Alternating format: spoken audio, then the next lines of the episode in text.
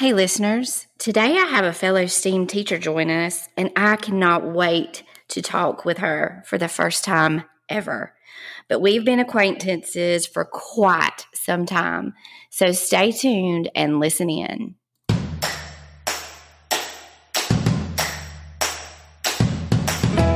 Welcome to the iHeart STEAM podcast with your host, Bonnie Kirkley. Bonnie has been working in the STEAM education profession for the past 12 years. Her mission is to share her story with educators like you that love STEM, STEAM, and project based learning. Currently, she works with a team of educators creating the ultimate STEAM certified school. Let her share the good, the bad, and the joyful with you in her STEAM journey. Learn everything you will ever need to know about STEM and STEAM education right here. Now, here is your host, Bonnie Kirkley.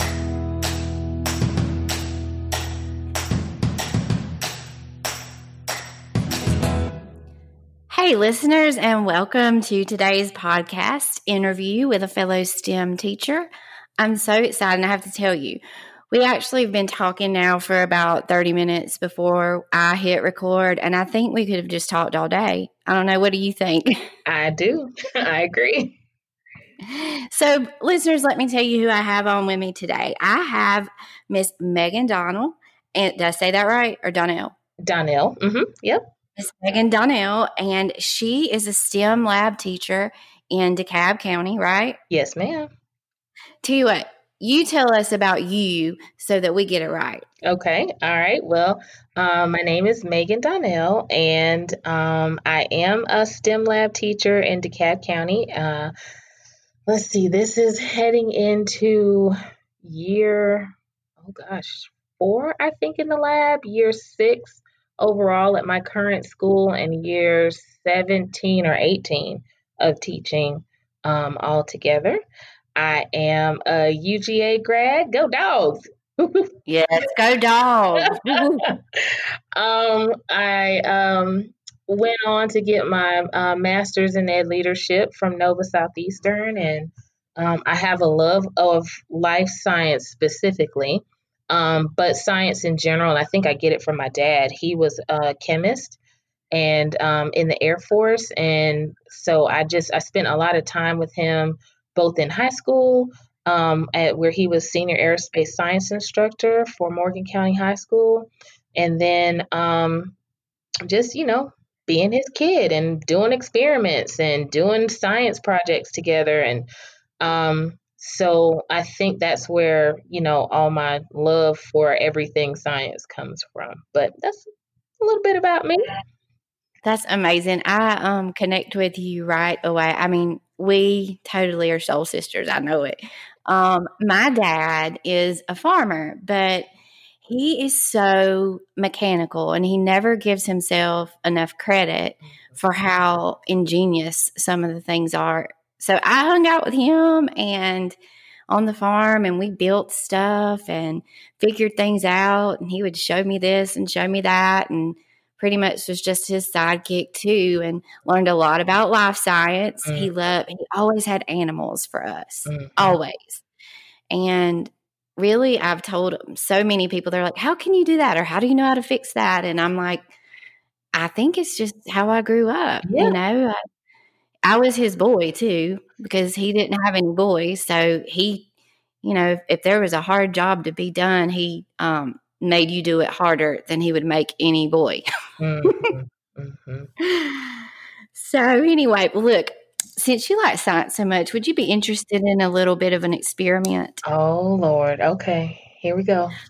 I thought about doing this just maybe about two hours ago. Okay. In all of my podcasts where I have um, a guest on, at the end, when we're done talking, I usually play a game with them. But I thought, you know what? I wonder what would happen if we played the game first and had a laugh first and then started talking. And so I was like, I bet she would like this experiment because she's an experiment type person and I can compare the data and see, you know, if this podcast turns out to be the best one I've ever done. So, okay. what do you think? All right, let's go for it.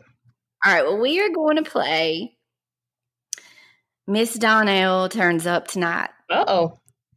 Does that sound good? Okay. okay. okay. So I just have some questions for Miss Donnell turns up tonight. Okay. If you could go anywhere to have fun tonight, where would you go? And pretend everything's normal and no limitations on where you can go. Mm. Where would I go? Oh gosh, probably a beach just to sit um, right there by the ocean, listen to the waves, watch the sunset, and just reset myself. Mm-hmm. Sounds good. What if I told you that you have unlimited funds, but just for one night? Mm. Hmm. What would I do with them? Gosh, I probably would make some serious purchases and some investments so that that money, even though I spend it that night, I'm gonna get it back later. Mm-hmm. It would last. Okay. so where are we going for dinner tonight? When, you turn up, where what restaurant are we going to? We are going to probably Pappadeaux. We're gonna get some seafood, some gator. Um, mm. yeah, we're gonna try some different stuff and have um an, an adult beverage. Mm-hmm, yes. Fun. All right. I haven't been there, so okay. I have to check that out. Yeah. Um, so you just told me what you would order for dinner. That was my next question. Some seafood an adult beverage. All right. Here's the next question. Would we be dancing, singing, or listening to music? Oh, definitely dancing and singing. Got to have a good time. All right. What song is going to be playing? Hmm. Let's see. Maybe live like you're dying. Mm-hmm. right. All right. Well, who would you be taking with you to turn up? Mm. My whole tribe. Let's see. Marquis, Ebony, Toya, Pam. Tell all the names. It. um, I'm trying to think. Zane, you, um, mm-hmm, I got to bring all my peeps with me. So it'd be a whole entourage. It would be a fun night. All right. So, what pair of shoes are you going to wear tonight to turn up in? Oh, girl, I got to wear something um flat because anything higher than flat yeah. is not safe. So, um, because I can't walk in heels. So we're gonna pull out either some cute sneakers or some functional flats. Mm-hmm. I'm with you on that for sure. I'm telling you, we we are sisters. Tell us what kind of dream transportation you would have for tonight. Oh goodness. Um hmm. Dream transportation. Maybe um a I don't know, something something blacked out and something I can ride in the back. Not necessarily a limousine, but it, has got to be sharp. I just don't know what. I don't know. With but a driver for sure. Mm-hmm, I don't want to drive, so somebody else can drive me. okay, I think this. Let's see. Yeah, this is my last question okay. for turning up tonight. If you could invite one famous person, it doesn't have to be an actor. It doesn't have to be a person living. They can be long gone. It could be someone just well known sports person, singer to a company. It could be a scientist. Mm-hmm. Your crew for tonight. Who would it be? Hmm. Goodness, that's a tough one. Are you gonna bring back the dead? I think I am, but I'm like, who? Because it's only one person. Do I bring back my dad? Do I bring back my mom? I bring back my favorite girl, Harriet Tubman? I don't know. Um, um, mm, this is a toughie. Um, I know. mm, I might have to think about that one. One person. We'll do it. Why don't you think about it and we will talk some STEM talk. Okay. And before we go, we'll see if you have an answer for it. Does that sound good? Sounds good. That's fair. okay. All right. So back to business. Okay. That was actually a lot of fun. It was fun. I like that. Had me thinking on my toes. Okay, so Miss Donnell, she is a STEM lab instructor at a K 5 school and she is in North Georgia in DeKalb County. Tell us just what a normal school day is like for you. Just a regular Monday, Tuesday, Wednesday, whatever day you want it to be. Okay. Now, is this when we were in school or yeah, when we were in school? Okay. When we were in so when we were in school, um, my week was was varied. So first of all, I alternate when I see certain grade levels. Fifth grade, I see every week. Um, but K two and four I see like on my week A week, and one, three, and five I see on my week B week.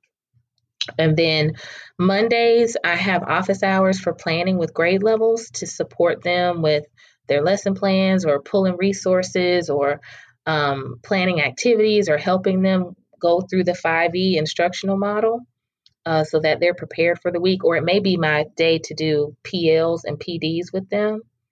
Then Tuesday, Wednesday, Thursday, I'm teaching, teaching, teaching, teaching, teaching. Like soon as I hit the building, I'm doing morning duty uh, in the car lane outside, greeting the kids and you know wishing them a great day and giving hugs. Um, then I start my classes at like 7:45, and they're back to back. So my day, if it's a week A day, let's take mm-hmm. that for instance, I'll have second grade first thing in the morning at 7:45. I'll have um, a short break to switch materials for um, my next grade level, which is kindergarten. And then um, I'll have lunch duty so I'll go to the cafeteria and monitor our fifth and first and uh, who sits in the middle? Third graders. And then I'll come back to the classroom and I'll do fifth grade um, and work with them. And then I'll have like um, my lunch real quick. And then I'll end the day with fourth grade. And then Fridays are days for me to meet with the administration team. I serve on our administration team to help with planning whatever my principal or assistant principal needs figured out. So if it's um, Read Across America Day or if it's our character parade day or whatever we're trying to figure out instructionally or just for fun for the kids, I support them with that. And I kind of am the voice of science in the building. So um, I wear a couple different hats, but that's what my day looks like. You are busy. Very. So busy. I will tell you, you know, it's mo- I know I have a lot of teachers that listen to this podcast, but what you just said is so interesting to so many administrators because if there is one thing I know that administrators want to know about, it is schedules. Mm-hmm. And tell me how y'all do this you know so and i know my administrator she'll want to hear this too. She loves playing with the schedule but that's one of their big things is scheduling. Mm-hmm. so sharing from school to school how you get something to fit well, is good for them. Now are you talking about like our, how our master schedule is developed or like how i pace out how, what i'm doing with I, I, guess more your master schedule, like how you have the A and the B, and you see fifth grade every week, but you see alternating grades on this week and that week. Okay. Um, because that's difficult. I know. Um, at our school, we play with it a lot because we have tried so hard to be able to make whatever specials or rotation that this, they have mm-hmm. is age appropriate mm-hmm. and needed. Mm-hmm. And like if one grade needs more of something else, and we've been really trying to play with that. Okay. And we've realized like kindergarten doesn't necessarily need so um, we actually have a we call it discovery. We have a STEM class and we call it discovery, but kindergarten actually doesn't go to discovery because first of all, they really aren't ready mm-hmm. until maybe September or October. Mm-hmm. Mm-hmm. And so they just they opted for more tech time so that they can get their computer skills, you know, really work on computer skills. So that's just one way that we play with it. I like that idea. And I know that with our kids taking, I don't know if you've heard of uh, this uh, universal screener called the MAP assessment. Yes, um, we're using it, girl. yeah, and so for them, our kindergartners, it's it's very much a struggle for them because they, right. even though they're they are techno savvy, you know, but um, navigating, you know, m- manipulating the screen and the scrollers on the screen and using a, a mouse to click and having that hand-eye coordination is a little mm-hmm. challenging for them and then knowing what to click on so that they can hear what the computer is telling them when they're it's reading the question so the first um, thing they want to do when they get in front of that computer screen? Oh, girl, they want to touch it. Yes, I mean you would say it. They want to touch it. They want to touch it, baby. It's it's not a touch screen, so you can't. It, yeah, you got to use the mouse. Put your hand on the mouse. You know. That is so hard. yes. So it's it that I like that uh, suggestion because um, now that we don't have a tech lab teacher, and I am devastated about that. I know that um, I'll need to come up with some ideas of how I can support the teachers with that. And that may be something that I'll be starting the year with myself if we go back. Well, whatever this model looks like, Oh, yeah. back in the fall. hmm So focus on some tech, more tech Mm, skills with the yeah. little one. Yeah. Um, I can tell you, and you know, like people that develop like the map test, and even we had our first STEM director. She actually retired, and we have a new STEM director. But when she first started with us, we started with Project Lead the Way curriculum. Do you know about that? I've not heard of that. Mm-mm. Um, well, it's a it's a STEM project based curriculum. So we started with it, and it had a um, login. Mhm. I remember being at a meeting with her and saying we mentioned something about kindergarten or first grade because it had this crazy long, you know, like login and Mhm. um, username and password. And she was like, I mean, they just type it in. I said, come to a kindergarten class and get all 20, however many Mhm. logged in, and then talk to me again later. hmm Yeah. Uh, well, I, my friend Toya, she was the the tech teacher, had this T-shirt made that said, "I just logged in, kindergartners. What's your superpower?" I know. But I wanted to go back to your question about scheduling, um, because I know that's what you want to know about. Well, um, I am not part of the specials rotation, and Okay. um, our principal um, was very adamant about that because I think she did want me to have um, the flexibility in my schedule to be able um, to support teachers, to be able to have enough time to work with the grade level so I can give them, you know, an hour, hour and 15 minutes or um, more if we have a larger project. Like I'm flexible, I can move teachers, you know, um, or, or if I need to close the lab for a week, if I'm going to a professional development thing, like the NSTA conference was in Atlanta. So, I um, was there and we missed each other. okay. Yeah. Yeah, so she was like, you know, um, she she just wanted me to have that autonomy and flexibility. So because I'm not part of the specials rotation, I set my own schedule. Now they do uh, both approve it to make sure that I am, um, you know, Working. working enough, have enough hours, you know, and touching enough kids and and and all of that. Um, but I kind of inherited this model of how she envisioned the STEM lab running from the previous STEM lab teacher, which was Kristen Lewis, and she was amazing. Um, but she is now our reading, our, our literacy coach for K through two. So when she transitioned to that position, I came into her position from a homeroom classroom. So that was one of the things that did remain constant with the scheduling um, was that she didn't, our principal, Dr. Billingsley, did not want it to be part of the specialist rotation. Um, but other than that, you know, she told me pretty plainly what her vision was for what she wanted with the children. And, you know, I just did my best to make sure that when those standards switched in 2017, that, you know, I understood them and was able to give her that. And, it, and um, as far as I'm talking about the science standards, the Georgia Right. of Excellence. So when those switched, that I could give her that and do um, the STEM along with it. That's perfect. That's really good. I'm glad that you went back and mentioned that because I did mention, you know, specials or rotations, and a lot of schools that have a STEM lab set it up in that way. Mhm, But while we have a discovery class, then there's me. mhm. And I think I told you before, I'm halftime STEAM, and it's not just um, like meeting with teachers. My time actually gets scheduled out like starting in about September. I do five weeks of every kindergarten class Mhm. every single week. And we introduce STEAM in Mhm. those five weeks. So my I get scheduled into their classes, Oh, not just okay.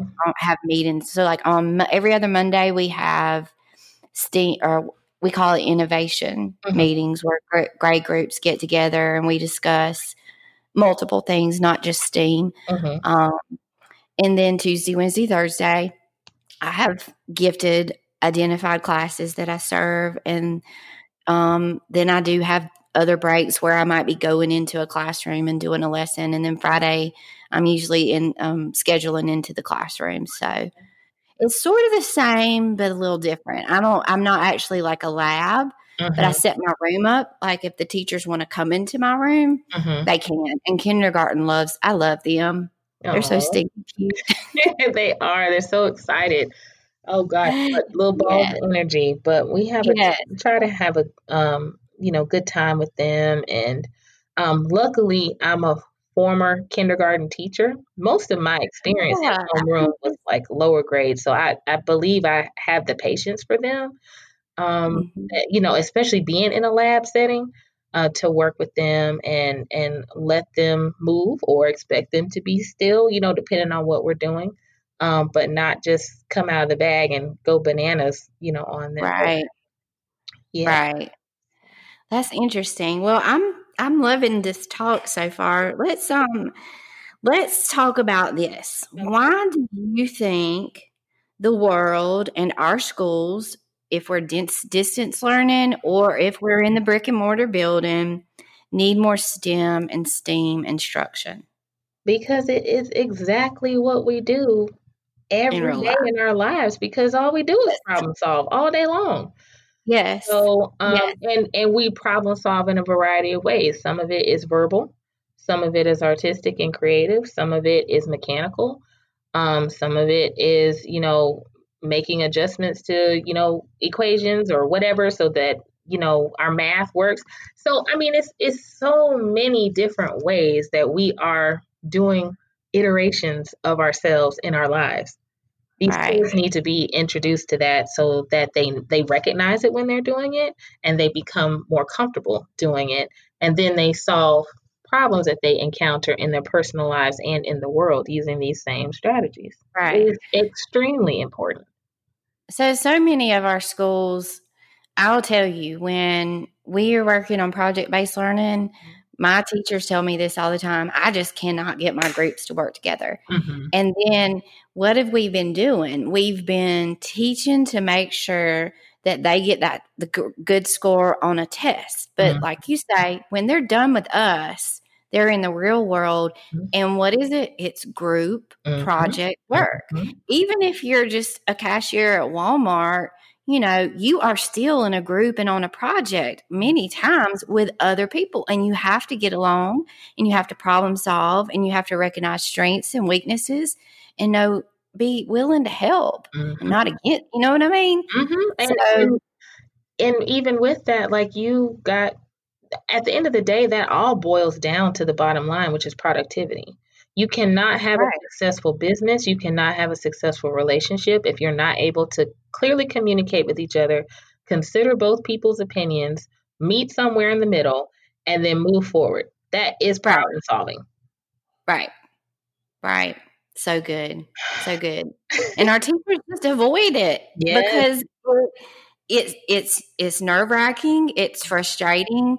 And I some I don't I can't say that all teachers have been equipped with the skills to teach students how to work in a group. Mm-hmm. Mm-hmm. And you know, I, can, I can't say that I have them all. I have some strategies, but I'm like you. I'm reading all the time and learning new stuff and trying new things out until we get it. Right. And and now my new concern is what is collaborative instruction going to look like via COVID if we're at home? And how do I have this same feel and energy and verb for STEM and STEAM when these children are in a, a completely separate and compartmentalized environment? Yes. And I'm trying to figure out how to how to marry the two, how to make it work. You know, but I hadn't thought about that. problem solving, you know? Here, the only things that I can come up with so far are one, whatever project you're doing, make sure that it uses or incorporates trash that they might have at home. Mm-hmm. Or two, you're just the hands and they are the brain. And so you get instructions from the students and then they you have to do it as if you were a programmed computer. Okay. I like that. so far that that's that's where I've been with it so far. Mm-hmm. You know, and we're we're planning on reopening full, but I don't know if that's going to change or not. I don't know either. Um I have not heard anything yet and I'm waiting. Right now our district has sent out a um kind of like a post check survey to mm-hmm. see what uh, parents um, and staff are feeling and how we would like to move forward. And uh, in that regard, we haven't gotten an answer yet as to like if we're coming back fully traditionally at the regular time or if they're going to delay it, if we are going to do a hybrid model or if we're going to be fully virtual again. Um, and so, with all that still in the air and the clock is ticking, it's just so nerve wracking because I don't know what to expect. I know because they don't understand us. A lot of people don't understand teachers. We do not ha- know how to turn teacher brain off. Nope. And when teacher brain doesn't know the direction to go in, it just spins and spins and spins, and you cannot do anything else really mm-hmm. to the fullest. Mm-hmm. And so I've been struggling with that, but I'm trying really hard to learn how to turn it off and just be in the moment and be present where I am. But it's hard. I agree. I agree. It's so hard. And it's been very hard. Yep. Well, tell me about one of your favorite lessons. What's one of your favorite activities to do each each year? If it was a normal year, what's one of the things you look forward to the most? Okay, well, I my first year, I had just read this book, uh, The Wild Card by Hope and Wade King. Yes and I was learning like, oh man, I can do room transformations. This is awesome. I'm gonna do it. So like I changed the lab into like a construction zone. And the kids, um, this was with my fifth graders, and we were doing their electricity standard. And so mm-hmm. I had like an escape room activity with for them to do. Um, and they had to build circuits as well and they loved it. That was probably the most engaged I'd ever seen um, that group of kids. And uh, in DeKalb for our CAG, our curriculum at a glance, um, electricity comes last, right? So I yes. been working with them for quite a while. I was like, okay, oh, how can I, you know, really get them excited and amped up? That was really fun.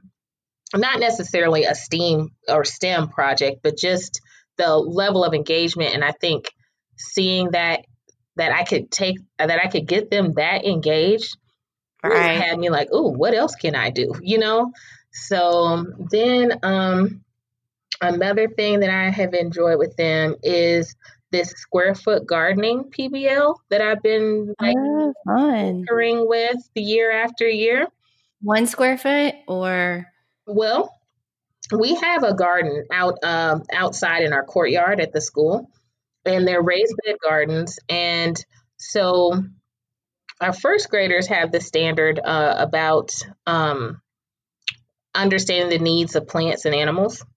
Right. And so um, I wanted to explore that with them, but from a different angle. So in their homeroom, when I was doing planning with um, with their their teacher, Miss Lyons, who wrote the science plans for first grade, we discussed um, talking to them about like how all plants don't need soil.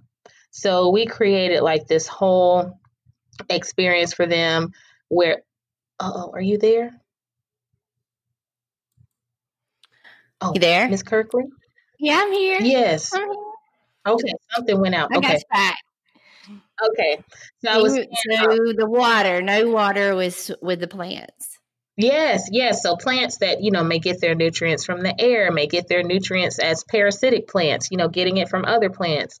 Um, and plants uh, that that get their nutrients from the air or that don't uh, need water. So it was it was interesting, and the kids really really loved it. Well, then I was like, hmm, what can I do um, to help them see the difference in plant needs? So um, I've started exploring like this square foot gardening. And so in their raised beds out in the garden, um, we planned and I let them research what plants they wanted to plant and how much space will they need and making the spacer beads so that they could see how far apart wow. they need to be. And um, so yeah and so they um they've been working on this so every year it's gotten like a little better from my end you know a little better.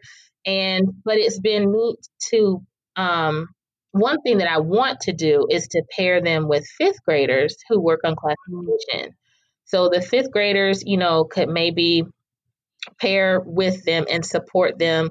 And I also thought about having third graders come in since they are supposed to be the soil experts.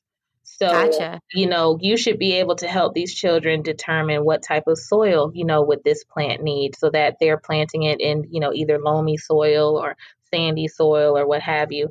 Um, my fifth graders should be able to help them analyze like, do these plants need full sun, part sun, shade, why, where would these these best be planted and like do the heavy lifting for them because they're they're still little, the first grader. Right. So I kind of wanted to make it a uh, like a culminating school wide that was school wide, right? And then I thought that um, pulling in um, my principal was like, "We should do a farmers market." I said, "Okay, so let's talk about um, you know uh, goods and services and consumers and um, scarcity and things of that nature. So we're taking all these social studies concepts and applying it to everything you just did that was scientific.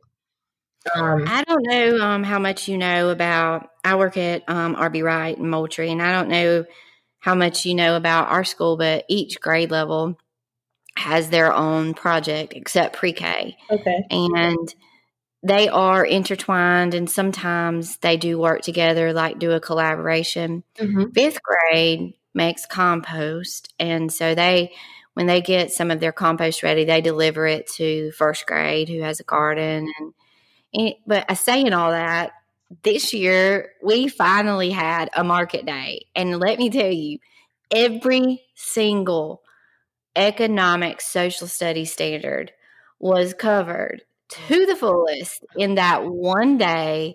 And every kid can probably tell you what they did that day and what they remember and what's a product and what's a good and what's a mm-hmm. service and revenue, profit, loss, what? expense. Yes. So I like I even worked with kindergarten and it was funny how we sort of presented it to them. We let them decide what they need and then they said Miss Kirkley made the purchases for mm-hmm. them. And so with kindergarten, I helped, we figured out how many they were going to make of, um, they were making recycled uh, art from water bottles mm-hmm. and we talked about what they needed to purchase mm-hmm. and we added it all up and I, I prom- I'm pretty sure it was kindergarten. It may have been first grade, but like the next day, someone came down and they're like, "You're not going to believe what so and so just told me. They just came up to me and told me all about their project and how they had to make some money because they had to pay Miss Kirkley back. and how much they had to pay me back. Uh-huh. But that everything after that, they got to use for their project for next year. Mm-hmm. so it was a fun, fun day. But each grade had a pro- product to sell mm-hmm. that day, and we invited the community. And that was probably it was March fifth, Mm-hmm. And that mm-hmm. was literally the last like event that we had. Yeah. Before, mm-hmm. Yeah. Before everything hit. Mm-hmm. It was, it was fun. Totally fun. I love so that she idea. Do it. I, I, love that idea about the compost because that goes right with the um physical and chemical bacteria. changes and the bacteria. Yeah. That's awesome. Yeah. Yes. Okay. That she she starts it and um, she introduces like microorganisms and they do talk about chemical and physical changes and um, our, our assistant principal comes in and helps her just a little bit because he went to georgia mm-hmm. and he did some projects um, in his ag mm-hmm. uh, curriculum with composting and so he kind of comes in and introducing introduces it to them but um it's quite the interesting project and they love it. They okay. really love it. Okay. And oh, they you know for data they're checking temperatures and pH and then a you know uh, visual observations, mm-hmm. and they also keep because I think it has to be somewhere over a hundred degrees when it's working. Yeah, yeah, it's got to be it's got to be warm. Mm-hmm. So, and that's something that they but struggle with. Hot. Not too hot right. either. Mm-hmm. Right, and they struggle with that because we have such a um, Mother Nature down here, and it's the same for you. Mm-hmm. She is, you know, off her meds half the time, and we don't know if it's supposed to be winter or summer mm-hmm. or hurricane. Mm-hmm. it's crazy. Oh boy. But I can imagine like, it gives them plenty of problems. Yeah, I was going to say, I'm sure you have pretty high temperatures a significant part of the year higher than normal. Um, I'll be honest. If we didn't go back full in August, it would not hurt my feelings because of that. Uh-huh. It can be like over a hundred degree. Like there have been days where we've had to put kids on the bus mm-hmm. with bottles of water, and I'm like, I don't know how they're going to make it. Oh wow! Yes, it's been so hot. Mm-hmm. Like it is. It's so hot you can just see steam sometimes. Now, it hasn't been that way in a couple of years, but we have had years like that. August is the hottest month of the year. Probably excruciating down there. I can't mm-hmm. imagine. I might faint because I'm just, I'm like feeling a little anxious just imagining that kind of heat. All right. Well, look, I've got a couple more questions for you. Let's see. What inspires you? And I, you kind of answered this a little bit already, mm-hmm. um, but what inspires you when you think of a new idea or lesson? Where do you get most of your inspiration from? Oh, man. What do you do that keeps you thinking? I think some of it is my desire I mean, I don't want to pro- say to prove a point, but kind of to prove a point that these kids need to be applying their knowledge. So, how, how can I come up with some ways to take what the teachers should be doing in their classroom and um, give them opportunities to show what they've learned or deepen and or fill in some gaps that they might have missed um, mm-hmm. so that they can feel more confident because for some of them a paper pencil test might not be the best way for you to demonstrate what you know, but you might shine in the STEM lab. You work well with others. You're focused on your, you know, whatever the task is. You're managing your time well. You're keeping up with your materials. You are truly problem solving. You know, you're checking in with me to see, like, well, I have questions about this, and how do I do that? And Miss Donnell, what do you recommend for this? Like, it's it's it's almost for them like coming to a different world um, yes. to be in the STEM lab and to know Miss Donnell's about to engage us in something else. And and it's not just it may just be one day because some of my STEM challenges starting out are just one day experiences, and for some of them it is several months. We're gonna be working on this for a while. So break, right. you know. That's hard for teachers in the mm-hmm. classroom mm-hmm. because they like to know you do one, two, three, four, and then you're done. And that's and it. Then you go to then then you go to letter B, but it is not that way. I think another, you work on it all the time. Yeah, I think another thing though that um that drives me with this is like helping them to realize you can solve problems even though you're a young person and hopefully um, despite you being a young person, you will identify a problem, come up with some ideas and solutions, and try it. See if it works. And if it doesn't work, as my friend Toya said, fail is first attempt in learning. It's okay. Try again. We're gonna, right. you know, change one thing. Um, so just I don't know, giving them that confidence because y'all are they're darn sure gonna need it in this world. You know, like you got to be able to be willing to tackle some tough issues. Um, and be okay with failure. And be okay with failure. Be okay with working with other people. Be okay with it taking more than one time. Um, be okay with taking ideas from others. And um, you know, I, I just don't see any facet in their lives that's that's currently or in the future where they're not going to benefit from STEM or STEAM instruction. Perfect. Okay. Well, tell me this. Um, and I, I'm gathering, and you tell me if I'm true, this is true or not, but I'm gathering that you have said you get a lot of your inspiration from the classroom teacher and what they've already done, mm-hmm. and you like to build on it. Mm-hmm. So, what would you say to a classroom teacher, classroom, you know, that's considering really transforming her classroom and turning it into a STEM and focused or STEAM focused classroom? What would you tell them? I would tell them to be open minded, um, be willing to try it, even if it's something small. You know, like, and it doesn't may it may not be that you go through uh, creating a whole STEM module, you know, that lasts like four weeks or through a whole unit, but try something small. Try something yeah. small that's team building. Try something small that ends up um, leading into some argumentation and some dialogue in the classroom. Um, oh, that's try, so good. Try something that's just just fun, you know, like get them outside or you know uh, whatever. And I was going to go back to that last question you asked me because I found that um, looking at what other teachers do, like what you do, Bonnie, um, mm-hmm. or following other teachers on my like I have a, a it, teacher Instagram, and so on that one I've I've per, I've been very particular in curating specific teachers that I follow to see, and they are around the world. What does STEM look like or science look like in Australia? How are they yeah. doing these certain things like uh, at a high school level? Or even though I might be teaching electricity in fifth grade, what does electricity look like when they get to physical science? Um, you know, like maybe in in sixth, no, I think it's eighth grade. Yeah, eighth grade. I think is physical science in Georgia. So what does it look like there? Um, and so what what are the carryovers? So I do I find myself doing a lot of research because I want to see what others are doing and learn from them. Be like, oh, okay, I I could maybe do that a little bit better, or I like how she explained that. That was a great uh, guiding question for the learning, you know. Um, and so I think that's what keeps me motivated is like looking to see, well, how are others doing this, and how what am I doing well, or hearing from other teachers like you they're like that was awesome can we talk about that so it's almost like this um, positive feedback loop that just keeps me moving forward with what I'm what I'm interested in. But for the teachers that are are considering it or willing to try it, um, like I said, ease yourself into it.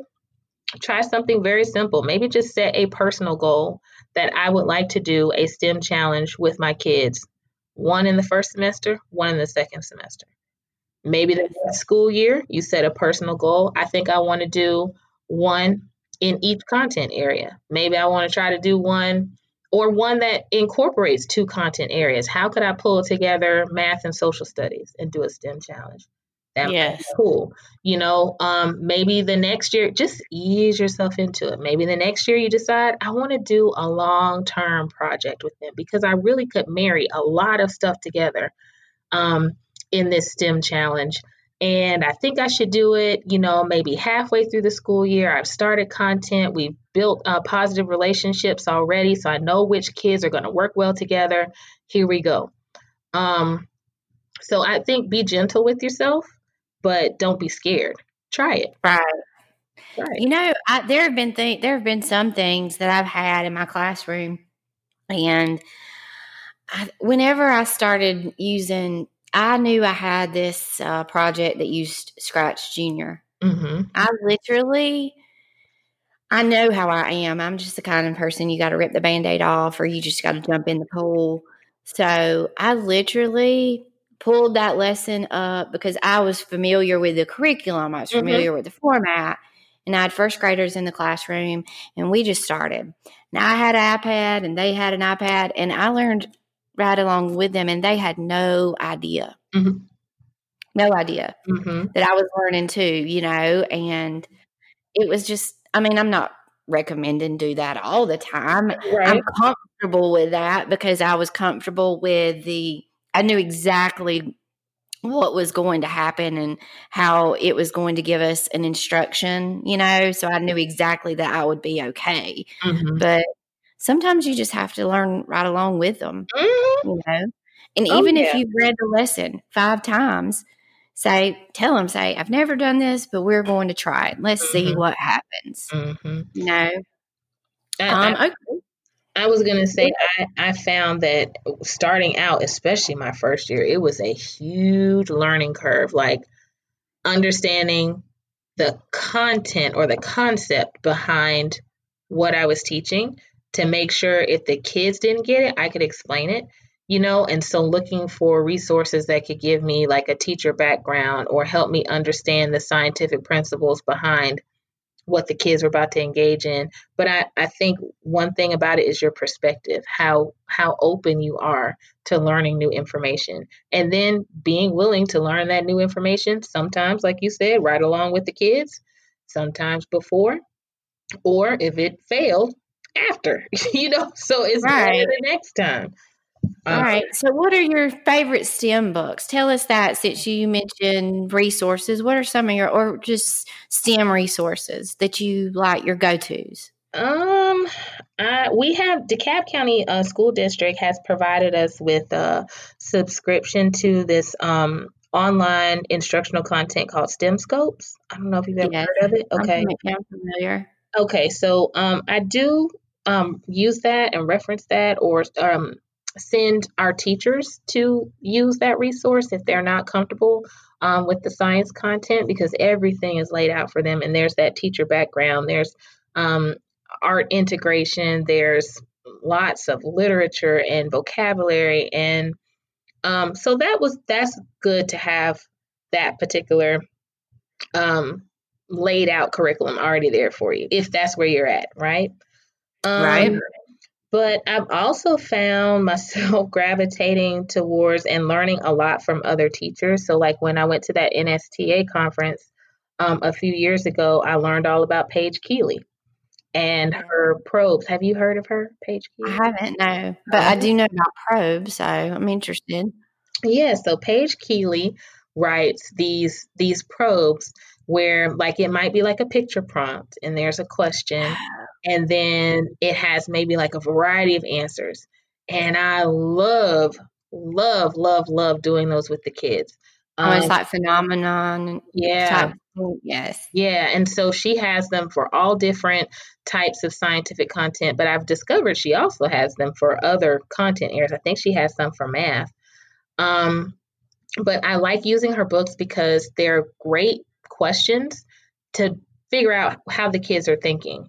And then I can figure out where to go with my lessons based off of the misconceptions that the kids have. Um, or make sure that in my my learning cycle I put in time for them to research that thing so that I can come back to it and show it to them later.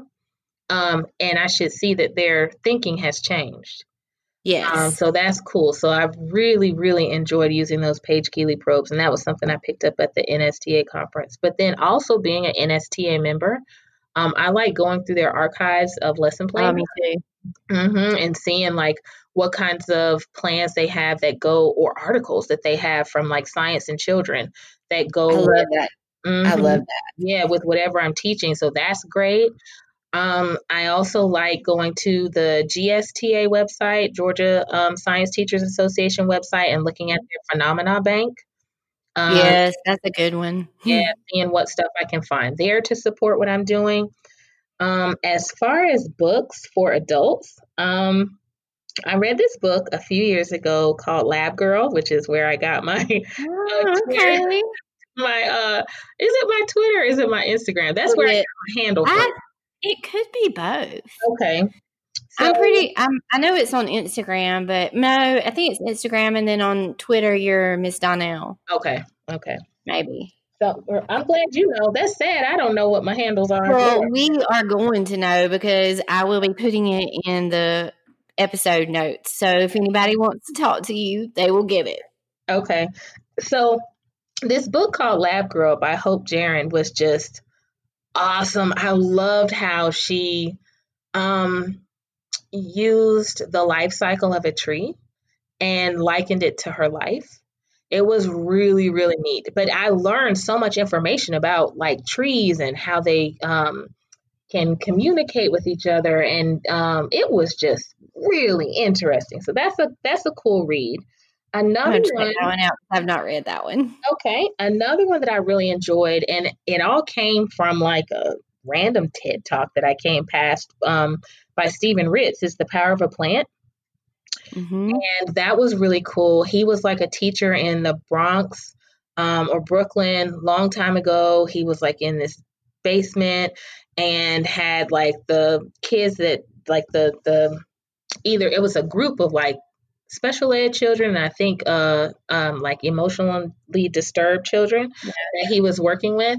And nobody thought they were going to mount to anything they were going to do anything. He'd gotten this box of like what he thought was onions that was shipped to him at the school. And he was like who sent me a box of onions? So he took them back to his classroom and just threw them under this um this old uh heating element in in their uh, steam heating thing. I don't know what it's called. We don't have them down here unless maybe you're in an older home. I can't think of what. Right.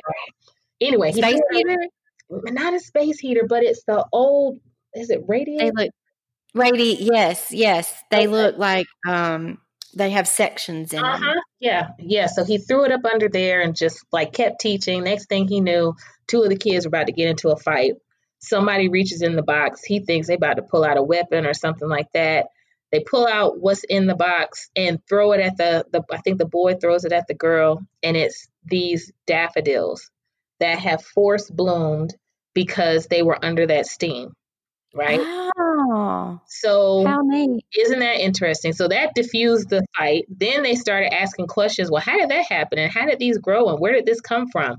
And based off of all these inquiries, he turned them into a whole hydroponics growing, um, rooftop green uh, growing machine in the Bronx. And these kids wow. ended up getting, you know, jobs, ended up working for the mayor's office, ended up being featured around the world, totally changed their lives, introduced them oh, to healthy foods.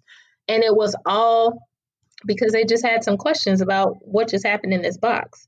So that was it was a very powerful story and his ted talk was like really cool. So i read that book. It was great. Um, like i mentioned earlier the wild card by um, hope and wade king just to get you to mm-hmm. think of like how you can engage your kids in a fun way. That's um, been a great book um, there's a STEAM book that one of my colleagues recommended. And so this is like my summer reading, which I've actually enjoyed. I haven't finished it yet, but it's called An Educator's Guide to STEAM Engaging Students Using Real World Problems. And it was published in 2019.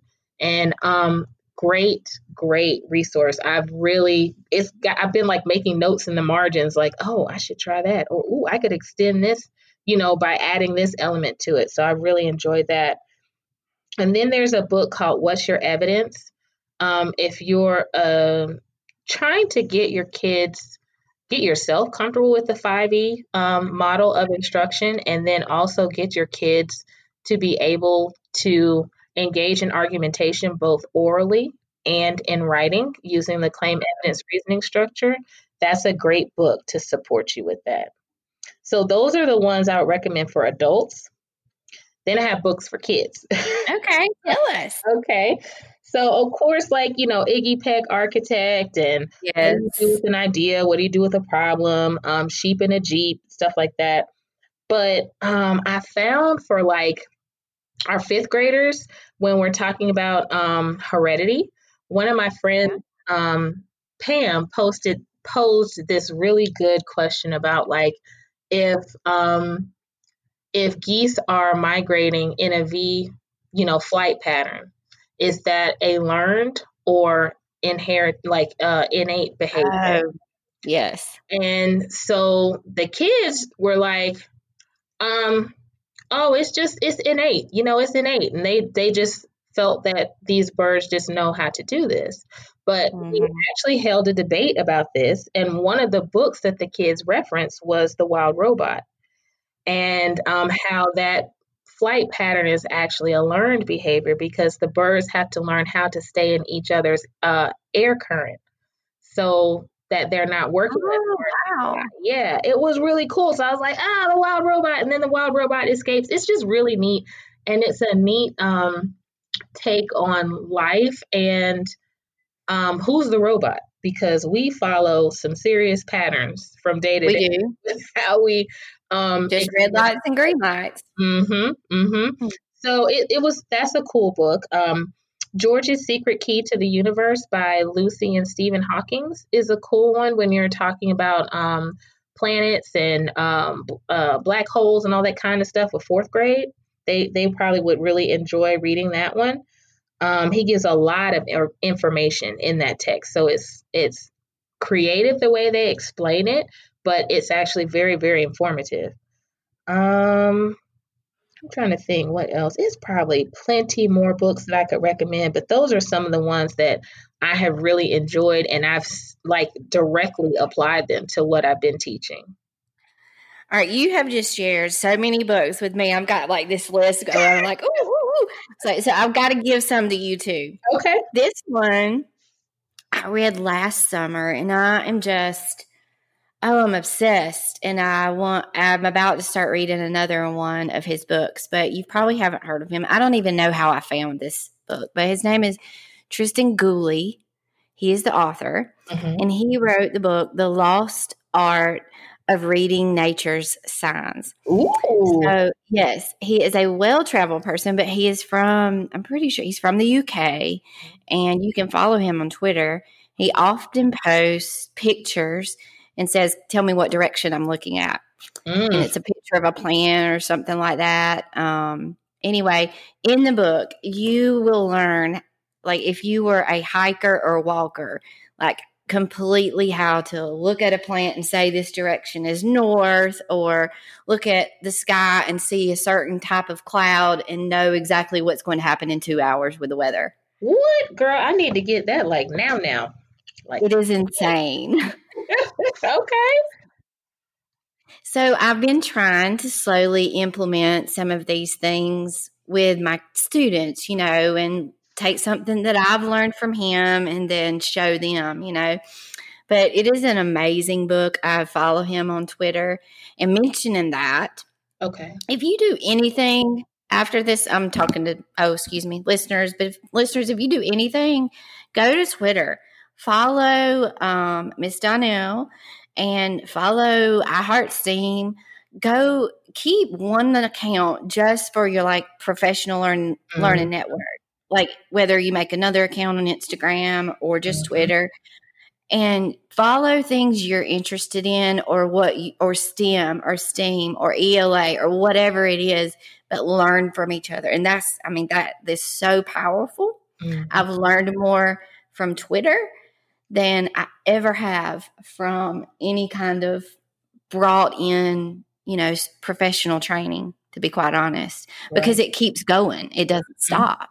Mm-hmm. And it keeps supporting you, and you can ask a question and get answers. Mm-hmm. But so there's that book, the um, back to books, um, the lost art of reading nature signs. Mm-hmm. And then I am totally obsessed with everything Neil deGrasse Tyson. Okay.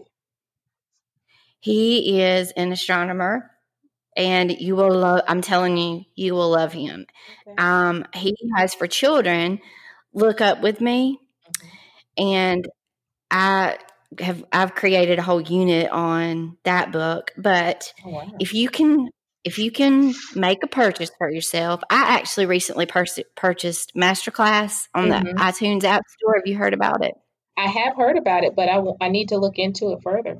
Okay, well, it's expensive. It was a, it's one hundred and eighty dollars a year if you want unlimited access and mm-hmm. i'm sort of i wanted it but mm-hmm. he has a class on there and you can purchase just one class you don't have to buy the whole yearly subscription okay. but his class let me tell you i could listen to him listening to him talk is like eating the best cake you've ever eaten in your life okay he is amazing he actually was the um, curator at the um, oh, it's a really famous planetarium in New York. Mm-hmm. Um, makes me want to go grab the book real quick because I can't. The the Hayden Planetarium. Okay. Okay. And so, anyway, it's all about him. And when he was 14 years old, he did his first, I guess, like uh, presentation to scientists mm-hmm. about stars. Mm-hmm. So he's totally everything stars. I just love listening to him, him talk. He's a great. He's he's. You can listen to him on TED Talks. You can find him on YouTube. Mm-hmm. I'm telling you, you're going to be obsessed. Okay. I'm totally obsessed with him right now. Okay. But anyway, t- all right, Miss Miss Maegan Donnell. I'm so glad that you've been with me today. Do you remember you said I hope that we have enough to talk to talk about? Can you see the timer like me? I'm looking at it. I am shocked. wow. You. you. did. I, I told you. Listeners, I want to thank Miss Maegan Donnell for being here and look her up on Instagram. She's K5 Lab Girl. I'm pretty sure Twitter is Ms. Donnell, but I will put all of her information in the episode notes. And I want to thank all the listeners for being here. And thank you, Maegan, for being here. Thank you for the invitation. This has been fantastic. What a great first experience with podcasting. I'm so glad you enjoyed it. And I just want to tell everybody thank you for listening one more time. And make sure that if you like what you hear, leave a review and hit that subscribe button to the iHeartSTEAM Teacher podcast. And I will see you in the next episode.